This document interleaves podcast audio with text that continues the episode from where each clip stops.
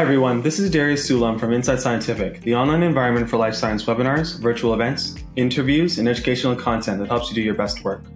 Our real science sessions focus on connecting with the researchers, educators, and industry professionals from all walks of life that make scientific discovery and innovation possible. We talk about their work, their passions, their pitfalls, why they got into science in the first place, and where the road lies ahead.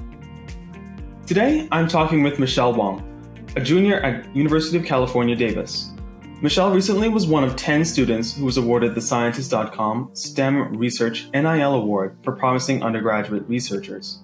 Scientist.com's goal is to empower and connect scientists worldwide and accelerate scientific discovery. Their digital research platform combines sophisticated AI technology with white glove research concierge support to enable scientists to run more innovative experiments in less time and at lower cost. Scientist.com operates private enterprise marketplaces for most of the world's major pharmaceutical companies, over 100 biotechnology companies, and the US National Institutes of Health. This award is part of Scientist.com's commitment to support and mentor students who are at the beginning of their education and careers in STEM. In addition to a grant of $5,000 each, the 10 award winners are collaborating with Scientist.com as brand ambassadors.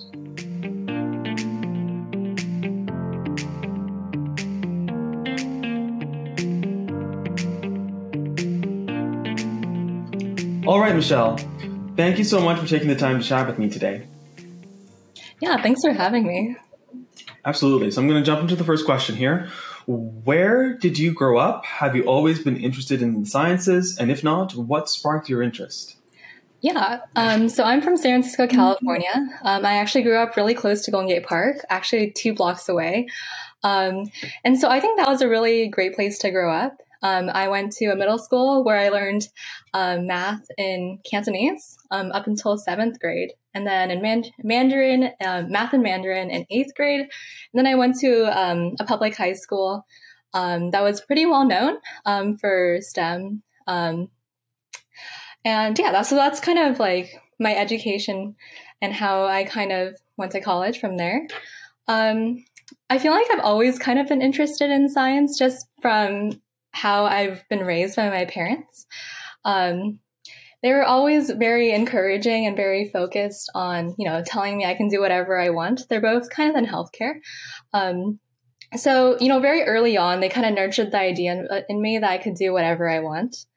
Um, and so, you know, growing up, I think one memorable story that really stuck with me was back in sixth grade in my geology class. It was the very first day, um, and I was super nervous. Um, so the I guess her name's Miss Ernst. Um, she just went to the class, walked up, and she was like, "All right, guys, um, we're gonna do a quick exercise. You have 20 minutes now. Why don't you draw like what a scientist looks like to you?" So she gave us a piece of paper and all the color pens and crayons, um, typical sixth grade. Um, and then everyone sat down and drew whatever they thought a scientist looks like. After about like 10 minutes or 20 minutes or so, she was like, all right, guys, let's see. And she walked around and she like looked at my image and I had drawn basically myself, like 20 years older in a white coat with like colored beakers and bubbles like popping out or like and i think one of them was like engulfed in flames and the laboratory was like about to be destroyed. Um but that was the image i drew. And she was like michelle you know why did you draw like a woman you know? Like because apparently everyone else in the room had drawn like not a woman. Like i think most people had drawn like einstein like his crazy hair and and like a white lab coat. And so she was like michelle why did you draw like a woman? And i was like well I was like petrified, you know, sixth grade people. I don't know. It was just a weird time. I was a transfer student and I don't like being called out. Um, and I was like, uh, like a tiny voice. I was like, well, girls can be scientists too. And she's like, yeah, yeah, exactly. Um, yeah, so that was a very memorable experience. I think I've been really lucky with my professors and um, as people who um, taught me. Um, I had a really memorable, well, I'll get into that later, but I had a lot of mem- really memorable teachers um, who really shaped me. Um, and I also was really lucky in that my parents really believed in me and that I could, like, it just instilled in me, like, I could do whatever I want. So it was never a question of, like, can I do it? It was more like, what area do I go into kind of thing. Um, and so that's kind of where I jumped off into college. And I applied undeclared um, to all my colleges basically um, and kind of just figured it out from there. Wow, that's an awesome story. And of course, yeah. I, I, love the fact that yeah. uh, you were the one to to to go outside the norm and, and not draw that Einstein character that everyone thinks a scientist is supposed to look like. So awesome.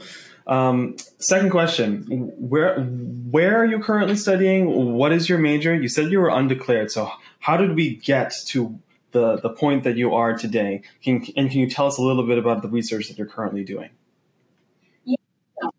Yeah, yeah. Um, I feel like I came into college kind of pre med, um, just because my parents are both in healthcare. They're like, Michelle, you know, it's a good career path. You might want to consider it. A lot of stability. Um, so I, I came into college like kind of intending that. I chose Davis because of its like very plentiful um, research and clinical opportunities. There's a lot of really great student run clinics in Davis. Um, and so, um, yeah, I came in undeclared. Um, I tried a lot of different things. I was a plant biology major for a few quarters.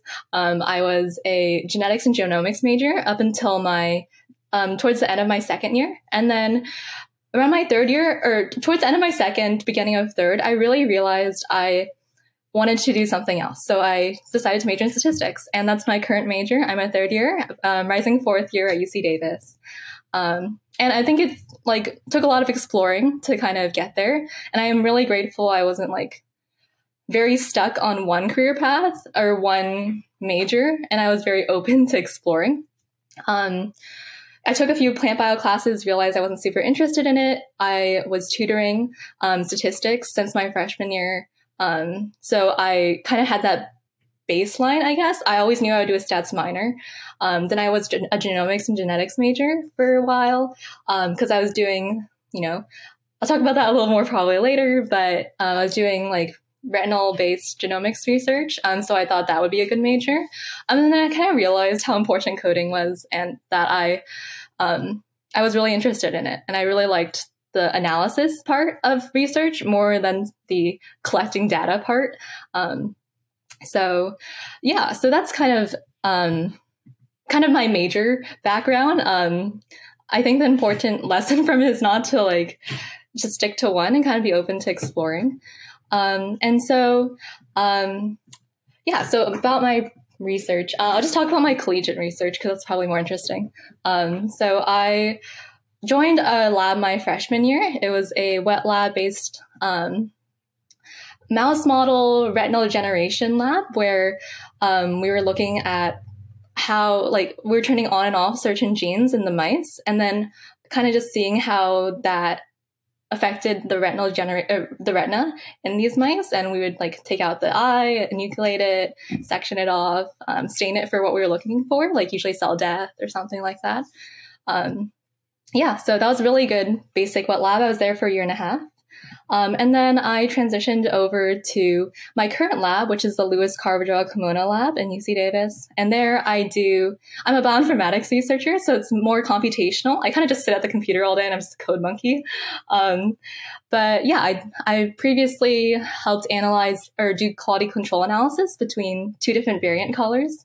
Um, so what that is, is we're just looking um, to, um, looking at specific, or we have the whole genome of next generation sequencing like genome samples. Um, there's like whole exome, whole genome kind of thing. And we look for mutations um, that are um, just like mutations and and these are the samples of people who have cancer and so we're just like looking for mutations that could potentially um, have influenced the cancer or maybe caused it in some way um, so yeah i was doing um, so in order to do that you have variant callers and different callers will call different variants differently. Um, so I was just contra- uh, like comparing and contrasting two variant callers, and that's how I got the scholarship. Um, my current project is a little more interesting. It, looks, makes a little more sense. I feel like the variant calling is a little more abstract. Um, currently, I'm working on um, analyzing 250 gastric cancer patient samples, um, and I'm looking for counts of two pathogens, um, H. pylori and EBV. Uh, Epstein Barr virus. Um, for anyone interested, um, it's kind. I think it it's related to like mono, like um, the lip thing. Um, so super interesting, and these are pretty well known pathogens that contribute to gastric cancer. So I'm just looking for the counts in the genome to see um, how much how much there is. I guess. Yeah. Okay, cool. So you mentioned um, a little bit about some research related to the eyes. Mm-hmm. And in your biography, um, you mentioned that when you were younger, you almost went blind due to high myopia. Can you tell us a little bit more about how you overcame that and whether that experience had an impact on your decision to get into research? Yeah, definitely. Um, so it's a really interesting story, and I I just putting it out there that I'm not like clinical person. Um, so anything I say may or may not be fully accurate. Um, but yeah, I'll just tell you what I know. Um, so when I was born, I was born um, a little weirdly. I had a nuchal cord wrapped around my throat, um, and so I was born via forceps delivery, and that caused like ocular trauma. Um, so my left and right eye are different prescriptions. My left eye is my, or at the time, my left eye was myopic and my right eye was presbyopic. Um, so nearsighted, farsighted. Um, so that was interesting. Um, I also have a family history of myopia. All my family members have it. My dad went legally blind. Um, so yeah, it's just very, very bad, like myopia genes, I guess. Um, um, and then, so when I was around, when I was really young, I had problems seeing the board in classrooms. I had problems just like reading. Um, I went to an eye therapist um, who would help me like see like read properly because whenever I had my eyes just had a problem focusing. So he would give me a little booklet and then there'd be like little characters and he would tell me if they're moving or not or he would ask me if they're moving or not moving and he'd tell me what I was supposed to see and kind of just train my eyes to like see properly. Um, I don't I don't know what that was a result of. I think that was a result of the ocular trauma. Um, and my right eye still has a lot of corneal scarring from that. Um, and then from there, my myopia really kicked in when I was eight years old. My prescription was minus four point something, I think 4.7 diopters in my left eye. Um, my right eye was like plus one or something like that. Um, and so that's really, really high for a eight year old. Um, minus 10 diopters is legally blind. You might know that. And so I was basically halfway to becoming blind. Um, so my mom is really concerned, and she's an optometrist, luckily enough, and she heard about this new technology called orthokeratology.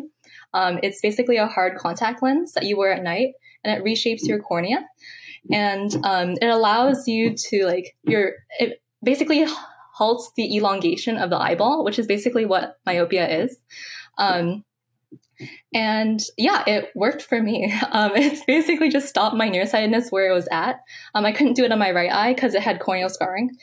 Um, but yeah, I was super lucky. It was a technology not approved by the FDA. I was one of the first people to like adapt this technology in San Francisco. Um, honestly, just super lucky. My mom was an optometrist and she heard about it. Um, and yeah, she's still doing a lot of it. I was a guinea pig basically, and I don't know what I would have done if it didn't work. So I think a lot of what I do, oh, I was super interested in eye stuff initially. And I was dead set on becoming an ophthalmologist as a result of kind of like my past. Um, I did a lot of like clinical research previously in high school too. I worked in an optometry. Um, I did a lot of stuff for the FDA, or I not a lot of stuff for the FDA, but I did. I helped with the clinical trials for FDA Stage Three uh, for Alcon contact lenses. Um, that was interesting. Um, and then I joined my first lab in UC Davis, which was um, the eye lab, because I was really interested in the eyes. Uh, I came to realize I actually didn't like the eyes as much as I thought. It's a lot of like neurobio, and I um, I, I just yeah, you know, like some people like really are just really interested in the brain. I just realized I wasn't one of those people. So I kind of trans- transitioned after. And, you know, it's just a matter of like finding what you like and what you don't like. Um, and I think my background really gave me a, a launching pad to into science um, and into research. But you don't necessarily have to stick to your story or stick to like a predestined path if you like don't really like it. And so I'm really yeah, I think I'm very grateful for my past, really grateful for the people who surround me. And um, yeah, just lucky I didn't go blind. That's a really awesome story. And those people who surrounded you during that, that period obviously must have had some kind of impact on your, your journey here. So that leads me into the next question. Who was or is the greatest influence on your career or your education path right now? And do you have a mentor that has played a significant role? Yeah, um, that's a good question. I was actually thinking about this, and I was trying to pinpoint one person, and I don't, I don't think I can. Um, I feel like I just had a lot of people in my life who have influenced me, and it kind of depends on the stage of my life, like to the extent that they influenced me. Um, I think when I was really young, my parents were definitely the biggest influence, as they should be in a, in a kid's life. Um, they're kind of the reasons I chose to go to Davis. They actually went to Davis, and they met here. Um, fun fact. Um, and they were the interest they were the reasons why I was interested in pre med in the first place, I guess, besides my like lived experiences. Um, and then once I got to college, um, I would say in each of the research labs I've been in, there's always like one really important woman who like kind of shapes my experience and is really involved in training me. Um, in my first lab, it was the junior specialist Sonia Frick. Um, in my current lab, it's um, also the junior specialist, um, Catherine, and she's very, really great in just whenever I don't, I run a, co- piece of code and it doesn't work, I can always just go to her and be like, "Hey, this is what I've tried. This is what's not working," and then she always helps me figure it out. Um, and never inval- er, she always validates like my confusion, which I really appreciate, and I really think it's really important that um, my mentors are someone who I can kind of see myself in. Um, and that's something I try to actively choose. Um, but I've also had a lot of great, you know, I've had women and men mentors. Um, like my high school calculus BC teacher, really, um, he he was yeah really great figure in my life, and he also was a really pivotal. He was re- he played a really pivotal role in my high school career. Um, and I remember when I was when COVID first hit, um, he was the first person I reached out to, and I was like, "Hey, can we talk? Like, I'm really like worried about how this how COVID will affect my uh, high school career." Um, I wasn't doing so hot during COVID because uh, in calculus during COVID, just because I couldn't really focus. Um, and yeah, he was really, really, really great. Um, and I remember when I, I, when I first got into colleges, I called him up and I was like, "Hey, you know, I, I'm like debating between these two schools," and he helped me choose. He was like, "This is why I think you should choose this one, um, but it's ultimately up to you." So yeah, a lot of really great people. Um, yeah, just very lucky. awesome. Um, and out of all of these people, these teachers and mentors and family members, are there any qualities that you think you've noticed in them that you'd like to carry on when you eventually step into their shoes in the future? Yeah. Um, I think, um, hmm, I think the most key role or key characteristic I hope to bring from them is like the ability to like feel seen. Um, I feel like I ask a lot of questions, and whenever they like kind of validate it or, you know, if they're able to break down a very complicated topic in a not so complicated way with visual diagrams and kind of just um, diffuse all the like confusion in my head, I really appreciate that. And I'm trying to also kind of be that person. Um, I started tutoring um, both individual private tutoring and tutoring with the UC Davis Academic Assistance and Tutoring Center when I was a freshman, which is not normal. Um, I just got really lucky. Um, oh, luck and also um, you know, everything's not just luck, but um, sometimes I like to think it is. Um, um, yeah, so I started tutoring my freshman year, and I tutor like um, both individual people who just like ask me to tutor them. I also tutor first generation college students, um, student athletes, um, PhD students. Sometimes I mainly tutor statistics now because it just was it's just what is interesting to me. Um, but one thing I always try to bring back into the sessions um, is that like yes, it's really confusing, and a lot of these people had never touched like code before. So a lot of them, for a lot of them, it's their first venture into like RStudio, their first time kind of seeing all these equations. I really try to like you know ground them and just like you know it's a very very steep learning process Is your first class like don't let it discourage you from like taking more classes like this in the future and just trying to like make con- the concepts a lot easier to understand um, i feel like we need a lot more women in um, like statistics or cs i know my data science class is 75% men but um, you know it is what it is and so i really just try to encourage people to um, not just see the hard parts, but you know, try to get past it and um, you know, really enjoy the process of uh, like fixing a problem or solving a bug or something. Well, it's really great that you're able to to take the qualities from your mentors and then apply it to your tutoring and and pass on that kind of that style to others and reminding them that science isn't done in a silo you certainly can ask for help and expect to receive it from other mm-hmm. people that's awesome um, so my last question for you today is: Do you have any advice for younger students who are interested into into uh, getting into research, but uh, they might be intimidated or not know where to begin? Yeah, um, I feel like it really depends on your situation, like where you are financially, um, geographically, and personally. Like, I feel like a lot of it is your own, like knowing you can. There's a lot of imposter syndrome, at least in my opinion, in science, and a lot of like a lot of self doubt that can creep in. Like, is this like did it fail because of me, or like is this a me thing, or if it's is, is it like external kind of thing? And so I feel like a lot of work needs to be done within first, and then kind of going from there. Um, if it's if someone is a high school student and interested in research, um, I recommend just reaching out to a professor in a university near them. Um, and just saying, hey, you know, just telling them a bit of background, like I'm blank, I'm interested in your research because of blank. Do you have like space for an additional undergrad or additional high schooler like this is what i can bring. Or if you can't bring anything that's okay. Like i'm just i'm willing super willing to learn. Um, that's kind of how i got my first gig in high school. Um, i interned at ucsf for a bit um, in a liver cancer lab and that really helped me get into or get into research really early on in high in college. Um, yeah, I know specifically, I know more about San Francisco Bay Area. Um, Stanford has a lot of great summer programs. SF State has a lot of really good PIs who are really interested in mentoring. Um, and also UCSF has a lot of really great programs for all San Francisco public schools. So, um, yeah, just kind of see what resources are available to you. Um, make sure you know why you want to do it and know that if something doesn't work out, it's not you, it's the cell's fault for for dying on you. So, yeah. awesome. Thank you so much for your time and your insights, Michelle. It was really awesome talking to you today. Yeah, you too. Thank you for inviting me and I'd like to thank like I guess everyone who helped me get here. So, thank you scientist.com for um, supporting this podcast and just making this possible.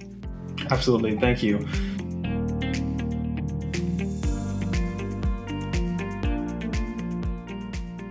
We hope you enjoyed this episode of Real Science and that you'll tune in to future episodes where scientists and students, just like you, answer questions about their life, their work, and share insights into what it's like to be doing real science. Don't forget to subscribe.